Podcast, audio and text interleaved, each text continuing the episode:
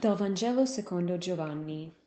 In quel tempo Giovanni stava con due dei suoi discepoli e fissando lo sguardo su Gesù che passava disse: «Ecco l'agnello di Dio». E i suoi due discepoli, sentendolo parlare così, seguirono Gesù. Gesù allora si voltò e, osservando che essi lo seguivano, disse loro: «Che cosa cercate?» Gli risposero: «Rabbì», che tradotto significa maestro. «Dove dimori?» disse loro: «Venite e vedrete». Andarono dunque e videro dove egli dimorava, e quel giorno rimasero con lui. Erano circa le 4 del pomeriggio. Uno dei due, che avevano udito le parole di Giovanni e lo avevano seguito, era Andrea, fratello di Simon Pietro. Egli incontrò per primo suo fratello Simone e gli disse: «Abbiamo trovato il Messia», che si traduce Cristo, e lo condusse da Gesù. Fissando lo sguardo su di lui, Gesù disse: «Tu sei Simone, il figlio di Giovanni, sarai chiamato Cefa», che significa Pietro. In questo brano vediamo due bei esempi di accompagnamento. Prima vediamo il modello di Giovanni. Giovanni ha avuto un ruolo molto speciale nella storia. Infatti, tutta la settimana stiamo leggendo dei brani del Vangelo dove Giovanni è presentato come colui che dà testimonianza a Gesù e non tira l'attenzione su di sé, ma indica chi devono seguire. Infatti oggi nel Vangelo vediamo proprio questo. Dice che Giovanni stava con due dei suoi discepoli e fissando lo sguardo su Gesù che passava disse: «Ecco l'agnello di Dio».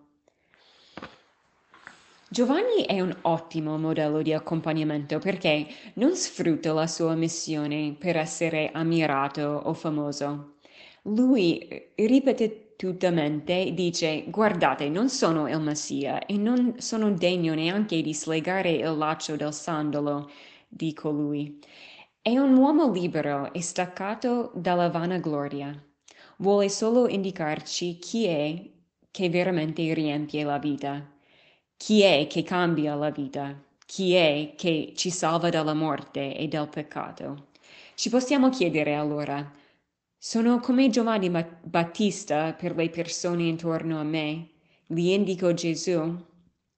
Gli ricordo che è Gesù che stanno cercando? C'è una bellissima citazione di Papa Giovanni Paolo II che ha detto ai giovani, che è famosissimo, quindi forse l'avete sentito. Dice questo, che dice: «In realtà è Gesù che cercate quando sognate la felicità. È Lui che vi aspetta quando niente vi soddisfa di quello che trovate. È Lui la bellezza che tanto vi attrae. È Lui che vi provoca con quella sete di radicalità che non vi permette di adattarvi al compromesso. È Lui che vi spinge a deporre le maschere che rendono falsa la vita. È Lui che vi legge nel cuore le decisioni più vere che altri vorrebbero soffocare. È Gesù che suscita in voi il desiderio di fare della vostra vita qualcosa di grande, la volontà di seguire un ideale, il rifiuto di lasciarvi inghiottire dalla mediocrità, il coraggio di impegnarvi con umiltà e perseveranza per migliorare voi stessi e la società, rendendola più umana e fraterna». Lui ha detto queste parole ai giovani alla giornata mondiale della gioventù nel 2000. E questo mi porta anche a parlare del secondo modello di un buon accompagnatore in questo brano. È Gesù stesso. È Lui che sì, è tutto. E vediamo in questo brano come i due giovani che hanno seguito le indicazioni di Giovanni Battista e che vanno dietro Gesù. Vediamo loro che Gesù vede loro che stanno dietro e chiede: «Ma che cosa cercate?» E loro rispondono con una domanda: «Dove dimori?» È bellissimo perché questo scambio ci sono due domande, la domanda di Gesù e la domanda dei giovani, e la domanda è qualcosa che crea relazione, è molto aperta come comunicazione perché crea dialogo e intimità. La domanda che cosa cerchi è molto intima come domanda, anzi è fondamentale nella vita spirituale che ci lasciamo provocare da questa domanda di Gesù. Oggi nella tua preghiera io invito voi a sentire questa domanda dentro di voi. No? Anna, che cosa cerchi? Marco, che cosa cerchi? Flavio, che cosa cerchi? I giovani in questo brano chiedono Gesù dove dimora, svelano in questa domanda che sono in ricerca di relazione. È come se si dicessero, possiamo conoscerti?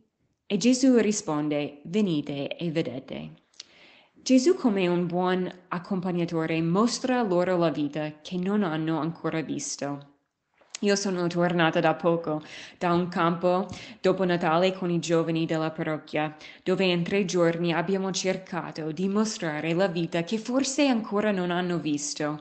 È bello anche perché in quest'anno il nostro tema con questi adolescenti è essere ricercatori cercati. Vogliamo accompagnarli a rimanere nelle loro domande, perché dopo tanti anni di catechismo hanno deciso di rimanere sul cammino della fede, anche se forse dopo la Cresima potevano anche smettere il cammino.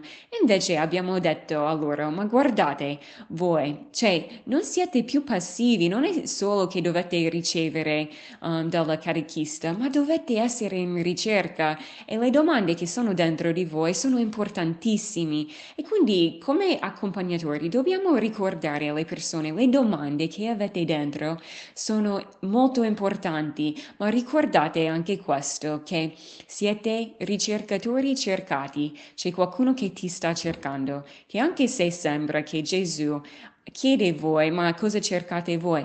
Ma è lui che volge verso di voi e fa questa domanda perché dice, ma anch'io ti sto cercando.